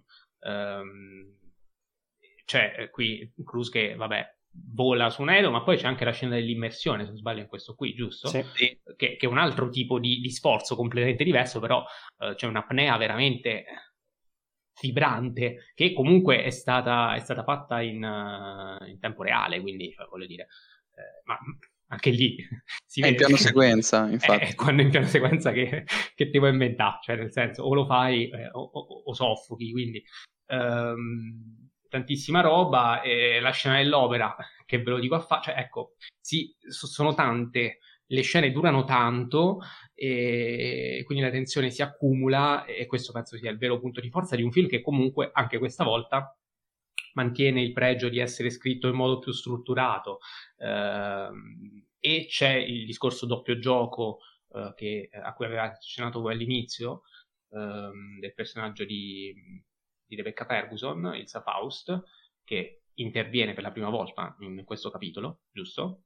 Sì. sì nel quarto non c'era. E quindi anche questo è un valore aggiunto notevole perché insomma fa il doppio gioco anche con lo spettatore e lo spettatore crede sempre a quello che dice perché è sempre credibile. Cioè, noi non sappiamo fino alla fine veramente da che parte sta Rebecca Ferguson, perché quando parla con Cruz sembra che effettivamente sta con lui, quando parla col dittatore, col dittatore, vabbè, col terrorista sembra che effettivamente sta con lui, quando parla con eh, il suo datore di lavoro britannico, noi non sappiamo mai effettivamente lei, o meglio, lo sapremo soltanto, soltanto alla fine, quindi eh, tanto di cappello, è un film che da questo punto di vista si può di niente, quindi bene così. Enrico. Allora, io ho un'opinione molto forte di questo film e sono ben conscio di... del fatto che sia un'opinione forte. Per me questo è un capolavoro. Eh, nel senso che questo è uscito nel 2015, l'anno di Mad Max Free Road. Eh, Mad Max Free Road è sopra questo film. E questo... se non sbaglio l'anno anche di Spectre e di Kingsman. E non è un esatto. caso che tutti questi film action sono nello stesso anno. E questo però secondo me è il è quello cioè probabilmente è il secondo migliore Mad, rispetto a Mad Max Fury Road. Perché? Perché eh, per tutti i motivi che citava Mattia, ma soprattutto perché questo secondo me è l'esempio perfetto di come dovrebbe essere un blockbuster hollywoodiano. Cioè io non mi ricordo blockbuster hollywoodiani così perfetti se non vado a toccare James Cameron. Eh, Maverick. James Cameron, no. eh, no, secondo me è superiore a Maverick.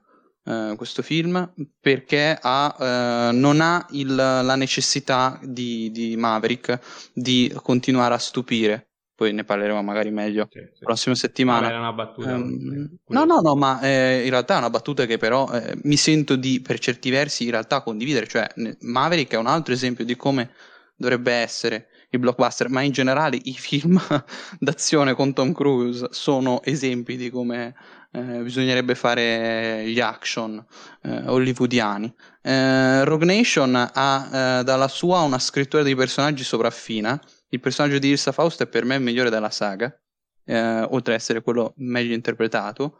Ehm, e la, non solo la costruzione dei personaggi, ma la costruzione eh, delle scene che è ricca e varia ed è per questo il motivo per cui secondo me questo è superiore a Fallout, che per me è il secondo miglior film della saga, eh, perché Fallout punta tutto all'eccesso, a un eccesso vistoso, di spettacolo, eh, necessario, ma difficile, appunto impossibile, eh, però questo invece è molto più eh, raffinato, acuto e intelligente. E infatti in questo film, ripeto, c'è la scena migliore della saga che è eh, la sequenza magistrale del, dell'opera che ehm, per me è davvero perfetta in tutto, eh, dalla regia al montaggio, il montaggio veramente su- si supera eh, in quella sequenza. E poi soprattutto c'è il personaggio di Solomon Lane che è il cattivo più interessante, quello meglio scritto, che avrà probabilmente eh, ampio spazio nei, anche nel 7 e nell'8 probabilmente, visto che la trama comunque deve chiudersi. Eh, e qui secondo me eh, le questioni anche eh, di trama risultano essere molto più stimolanti e eh, che pongono riflessioni a, a, allo spettatore. Eh, questo per me è davvero un film splendido sotto ogni punto di vista. Eh, capisco che si può tranquillamente non essere d'accordo con questa opinione forte, però eh, eh, gradirei quando mi si dà contro, eh, quando faccio questo discorso, che mi si trovi degli esempi di blockbuster contemporanei, ripeto, al di fuori di Cameron, ehm, hollywoodiani, perché Mad Max Fury Road, ricordiamolo, è una produzione australiana. Eh, quindi ehm, io ancora non ho un controesempio valido ehm, che appunto contraddica la mia opinione, ripeto, sicuramente forte, quindi eh, so già che di base sono io nel torto, diciamo, tra virgolette. Eh, stavo pensando a Skyfall. Uh... No, secondo me Skyfall è un po' sotto. No, dai. Eh, secondo me è un po' sotto. Dai. Allora, eh, secondo me è un po' sotto. No, sto pensando che comunque non è solo hollywoodiano perché è anche britannico. Esatto, anche. Comunque, però e, comunque, e comunque ha Skyfall, infatti, eh, ha una peculiarità, cioè come la saga di Mission Impossible ha un tipo di produzione molto specifica che si occupa solo ed esclusivamente di eh, quel tipo di film, cioè Broccoli appunto ehm, fa solo eh, 007, non fa altro. Eh, Tom Cruise fa solamente questi action qui come produzione. Quindi, mh, mm, infatti, eh, di recente abbiamo avuto eh, Top Gun Maverick. Jacopo. Sì, eh, io mm, mi sento di sottoscrivere praticamente tutto. Io non so se è un capolavoro o meno e non, non mi esprimo su questo, però ehm, è il film più riuscito della saga, quello più quello che intrattiene di più, quello più riuscito, quello che tecnicamente è più interessante e secondo me si può riassumere tutto con una frase, cioè il rapporto qui tra Tom, Tom Cruise e Christopher McQuarrie si consolida in un modo così perfetto che, eh, che il film risulta eh, diciamo perfetto a livello teorico, poi eh, no, magari non, non, siamo d'accordo su perfezione 5, 4 stelle, insomma questo non è importante. Fatto sta che eh, McQuarrie appunto arriva dalla, da qualche appunto ehm, consiglio sulla sceneggiatura di Protocollo Fantasma e ehm, viene da Jack Reacher che è un altro film che ha scritto e diretto sempre con, eh, con Cruise protagonista un bel film. E scrive anche Edge of Tomorrow eh, se non sbaglio uno anno dopo. E, ehm, quindi McQuarrie qui si presta totalmente alla figura di Tom Cruise e mettono in moto insieme questa macchina industriale eh, quasi automatica eh, perfetta eh, di intrattenimento puro che eh, quest'anno stiamo, ne stiamo godendo proprio attraverso Top Gun Maverick in cui un ruolo attivo ce l'ha ovviamente tutto ciò che è strafilmico quindi il backstage, il marketing sugli stunt tutto costruito intorno all'attore e produttore Tom Cruise e attorno a una perfezione tecnica anche, eh, quindi fotografica e, mm, e proprio di, di, di, action che fa rabbrividire eh, anche gli studi, gli studi, più grandi. Eh, penso per esempio a, a, insomma, a, tutti i film supereroi di C, Marvel, eccetera. Secondo me un elemento fondamentale qui innanzitutto è la, proprio la tradizione alla saga, perché qui si guarda anche un po' indietro, l'ambientazione torna ad essere europea, e a me ha ricordato molto la Praga di De Palma, nonostante qui siamo a Vienna, e, ma anche l'intrusione nella banca di dati della CIA, qui secondo me riproposta quasi in modo simile, però in chiave subacquea, perché il Tanante rimane sempre sospeso fisicamente, e, però lì era proprio nell'aria con un cavo, qui invece siamo proprio nell'acqua e eh, insomma si ripete quel, quel concetto di fallimento del, del superuomo e, e, la lealtà di un gruppo di spie che sono votate quasi a missioni proprio impossibili, che però appunto anche qui secondo me riuscitissimo, c'è un patto tra regista, attore e spettatori per cui in realtà tutte queste missioni impossibili siano, siano possibili diversamente dal, dal titolo. E, mh, L'insegnamento, secondo me, di Brad Bird viene portato all'estremo con un Simon Pegg molto divertente, con momenti comici eh, esilaranti, che secondo me risultano proprio riusciti per quel contrasto che ci dava Enrico, cioè ci sono missioni a elevato rischio di morte, però noi intanto sappiamo che la morte non, non, avverrà, quindi c'è un gioco, appunto, questo patto implicito tra spettatore e, e produzione. E, e, in più c'è quell'autoironia che sdrammatizza questi momenti folli di action davvero entusiasmanti e molto molto riusciti. E, quindi insomma una, una montagna russa mai identica a se stessa, molto ben girata, e mm, fotograficamente molto, molto più pastosa di, Fall, di, Fallout che invece è più pulita e più e, mm, gioca più ecco Fallout è più vicino a Skyfall a livello fotografico qui secondo me è, è forse più interessante. La, la, fotografia e un montaggio che secondo me è forse il, il vero valore aggiunto tecnico del film che in particolare nella scena del teatro che avete già citato eh, più volte, sfrutta i diversi punti di vista e qui secondo me Hitchcock docet davvero per accrescere la tensione e porre lo spettatore in una situazione quasi di, eh, di ubiquità visiva votata insomma al mistero, all'insuccesso, eccetera, eccetera. E Rebecca Ferguson, grandiosa e quindi film, film davvero, davvero grandioso.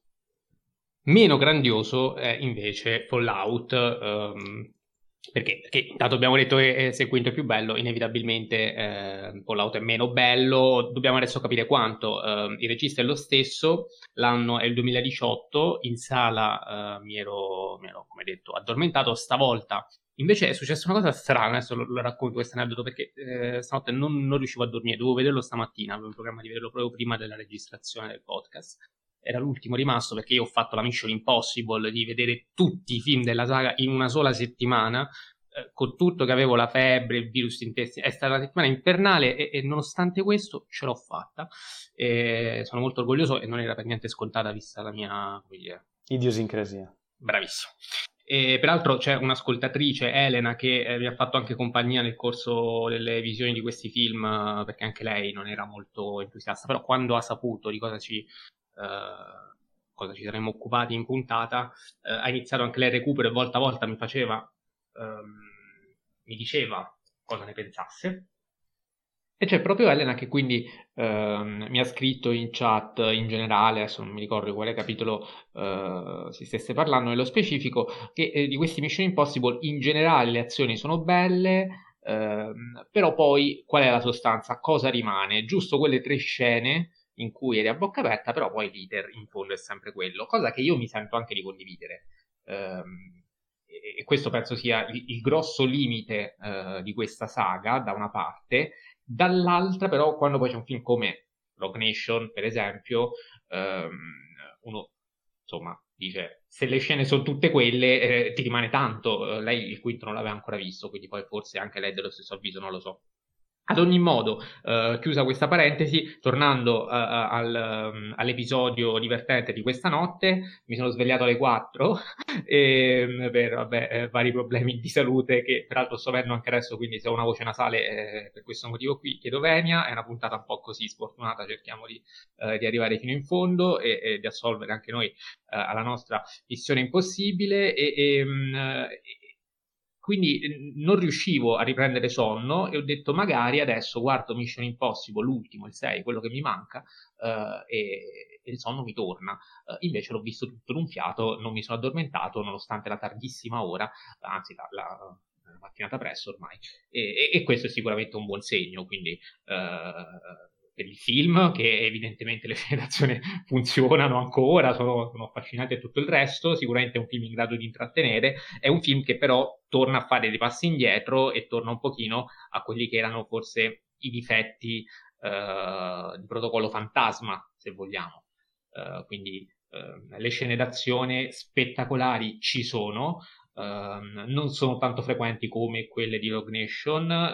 Uh, ci sono personaggi, secondo me, poco eh, carismatici, poco riusciti, penso eh, al, um, all'agente della CIA, eh, interpretato da eh, Henry Cavill, Cavill, non so come si pronunci neanche lui, ehm, l'agente Walker, eh, secondo me è un personaggio non, non, so neanche dire se è scritto male, però interpretato male e questo pesa molto secondo me.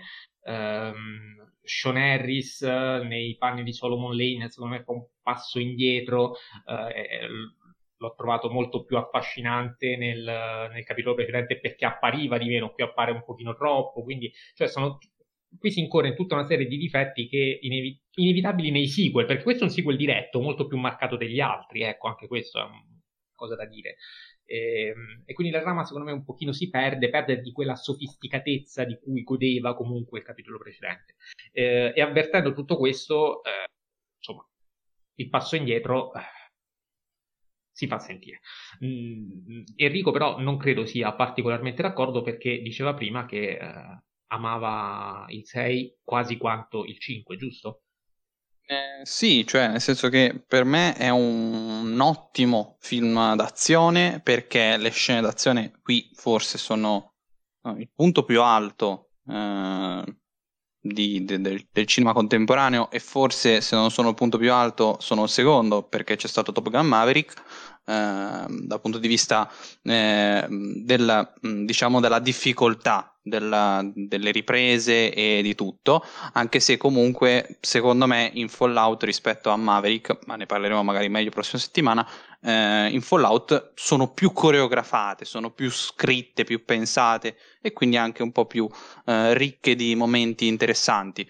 Eh, tra tutte, secondo me, la più interessante è il lancio tandem, ehm, che è un piano sequenza, ma in realtà sono tre piani sequenza distinti che sono poi riuniti eh, insieme attraverso ovviamente i, classici magheggi eh, per far sì che mh, mm, sembrino un unico piano sequenza eh, e quella scena è veramente studiata in modo eh, assurdo. Addirittura mh, mm, a un certo punto Tom Cruise arriva vicinissimo al, alla eh, macchina da presa. Uh, mi sembra che la distanza fosse un metro e mezzo eh, e a quella distanza e a quella velocità un metro e mezzo è tantissimo perché non doveva essere né troppo vicino né troppo distante, troppo vicino perché andava a colpire l'operatore di ripresa e sarebbero stati danni, e troppo lontano ovviamente la scena non aveva quell'effetto che ha. Eh, quindi secondo me è, è un film davvero studiato nei minimi dettagli per essere spettacolare e questo forse si nota, si percepisce troppo eh, ed è un problema. Eh, forse il più grande del film, ehm, che secondo me comunque è un film d'azione che, eh, voglio dire, ripeto, eh, non ce ne sono comunque nel panorama eh, contemporaneo, a meno che non vai appunto sempre dal buon Tom, quindi mh, mm, mi sento di dire che eh, rimane un gran film. Non ho percepito quella grossa distanza con Solomon Lane, assolutamente no, eh, piuttosto invece si riconferma il personaggio di Ilsa Fausto veramente eh, affascinante. L'aggiunta di Vanessa Kirby, io non sono così negativo, a me personalmente eh, il suo personaggio eh, è piaciuto più che altro perché risulta essere intrigante. quando c'è ehm, pure a me e poi sparisce quello. Eh, ma mm, secondo me è interessante anche per quello, proprio perché è talmente intrigante che eh, eh, sparisce, è furba, è doppio giochista, insomma, è, eh, è veramente interessante. Spero che nei mm, prossimi capitoli, e questo purtroppo eh, sospendo un attimo il giudizio, spero nei prossimi capitoli eh, rimanga così eh, misteriosa, affascinante. Ecco, è diciamo, eh, lei forse è il personaggio più noir della, della, saga, visto che prima citavamo comunque gli elementi noir che la saga aveva, soprattutto nel, nel primo capitolo. E, ehm, infine chiudo dicendo che ehm, la scena degli elicotteri, una piccola curiosità, eh, nella scena degli elicotteri, buon Tom Cruise mi sembra con uno o due anni di esercizio di pilotaggio di elicotteri, eh, ha fatto una mossa che è la scena in cui sostanzialmente tira all'insù il non so come si chiami il eh, l'elicottero. Così diciamo il, um, la leva del cambio che non è una leva del cambio dell'elicottero il diciamo a forma eh, di leva.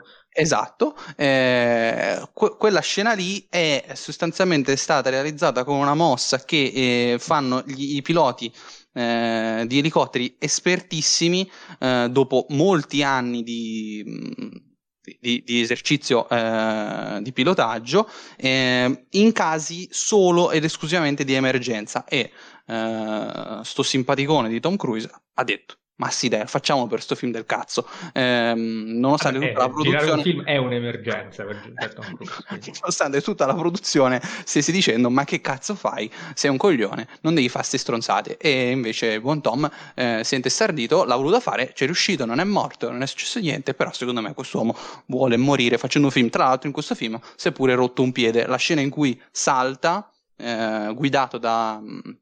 da Benji, eh, quando lui si rialza, se ci fate caso, eh, è mezzo zoppicante perché in quella scena, ed è proprio esattamente quel take lì, si è rotto eh, il piede facendo quel salto. Quindi, comunque, eh, Tom ce la mette tutta e addirittura si fa un botto male. Infatti, anche quando cioè, lo spettatore partecipa, inevitabilmente, quando lo vedi sbattere così, dici cacchio, aia. Cioè, urla di dolore. eh. si vede.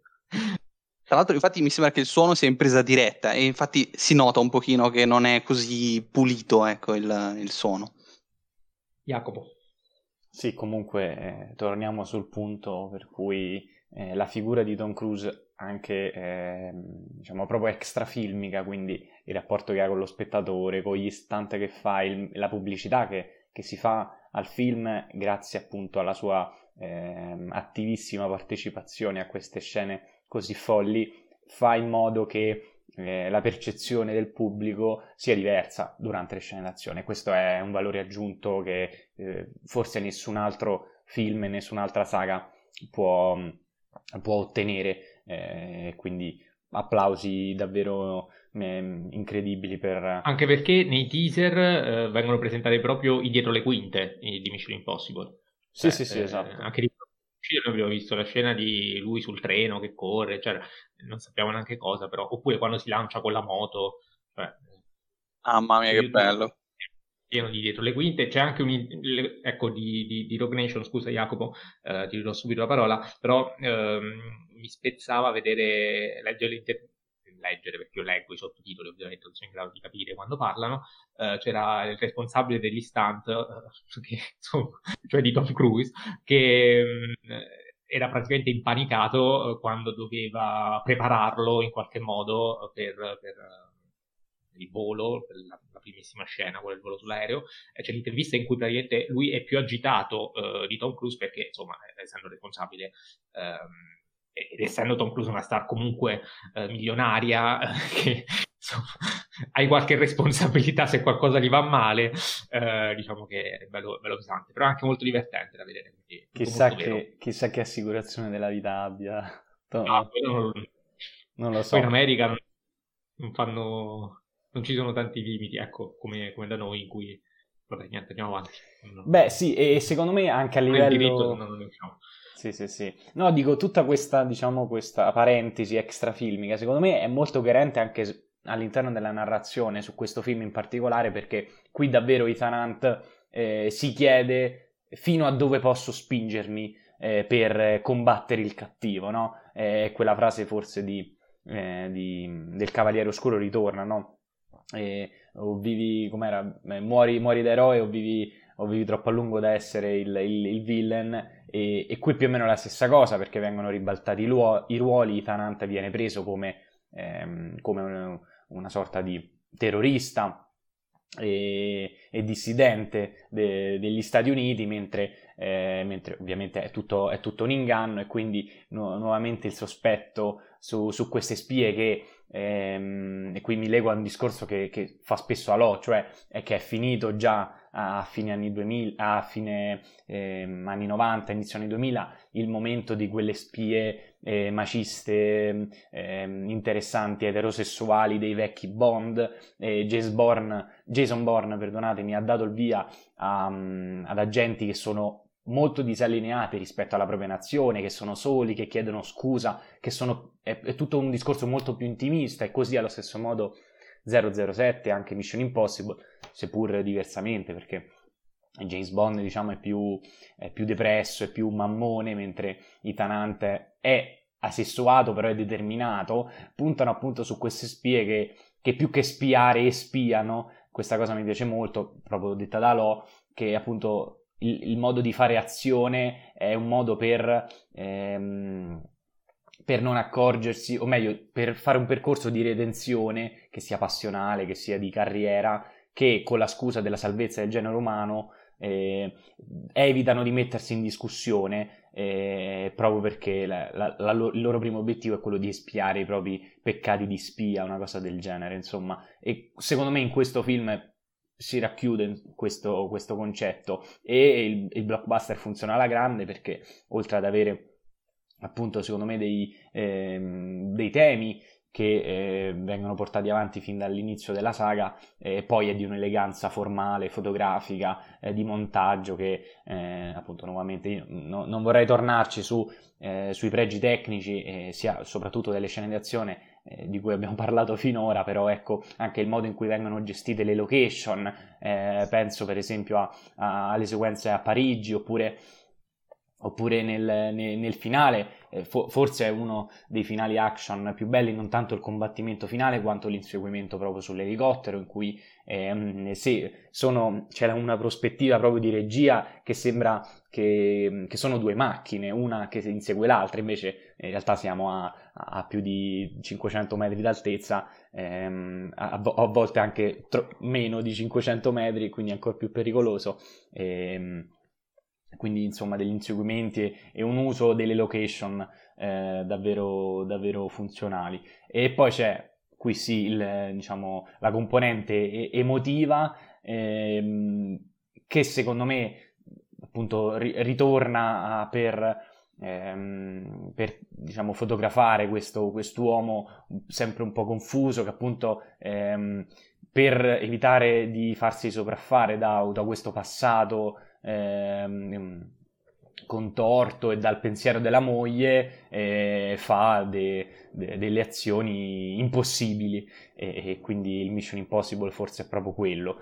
E, ehm, e quindi nulla per me qui si riconferma un Macquarie in, in grandissimo eh, cioè con, con, una grandissima maestria che forse è leggerissimamente eh, minore rispetto a, a Rogue Nation, ma eh, insomma per me è un grande, grande blockbuster. Va bene, eh, vedremo invece eh, nei, nei, prossimi mesi, nel prossimo anno, quando esce? 2023. 2023, 14 luglio se non vado Ecco, quindi praticamente più di un anno, eh, però il, primo teaser mi sa che è appena uscito. E... Sì, per supportare ovviamente il botteghino no. di, di Bellissimo, bellissimo, bellissimo il teaser che comunque va giustamente supportato in tutti i modi possibili e immaginabili, quindi ben venga anche uh, il, il, teaser di Mission Impossible Dead Re- Reckoning. Dead, Dead Reckoning. Dead Reckoning, parte 1, perché poi è diviso in due parti. Quindi eh, abbiamo anche già la certezza dell'otto e vedremo, eh, insomma, noi ci auguriamo di essere ancora qui a raccontarvelo, magari non nel mese di luglio, in cui peraltro vi anticipiamo che abbiamo deciso di prenderci una pausa quest'anno, quindi la pausa estiva verrà anticipata e prolungata a due mesi, ve lo diciamo in anticipo così eh, vi abituate all'idea, sappiamo che ci sono affezionatissimi ascoltatori che insomma magari eh, non, non, gradiranno, però eh, insomma dovete avere pietà di noi e quindi almeno l'estate ci serve per eh, guardare film con più calma, ricaricarci meglio, perché insomma le cose da fare sono sempre tante o troppe, purtroppo, e non possiamo sempre stare tutta la settimana a recuperare tutti i film come ho fatto io questa volta, sono stato poco bravo a organizzarmi. Va bene, eh, smetto di tergiversare, eh, ricordandovi che il prossimo appuntamento sarà dedicato alle nuove uscite degli ultimi due mesi, quindi ovviamente ci impugneremo anche a parlare uh, del sequel di Top Gun, sempre per restare in tema Tom Cruise. Uh, Doctor ma... Strange, Jurassic World, esatto. The Northman, Esterno Notte, Nostalgia e tanti altri, insomma. Tanti altri, bravo Jacopo. Uh, ti saluto e ti ringrazio. Ciao Jacopo.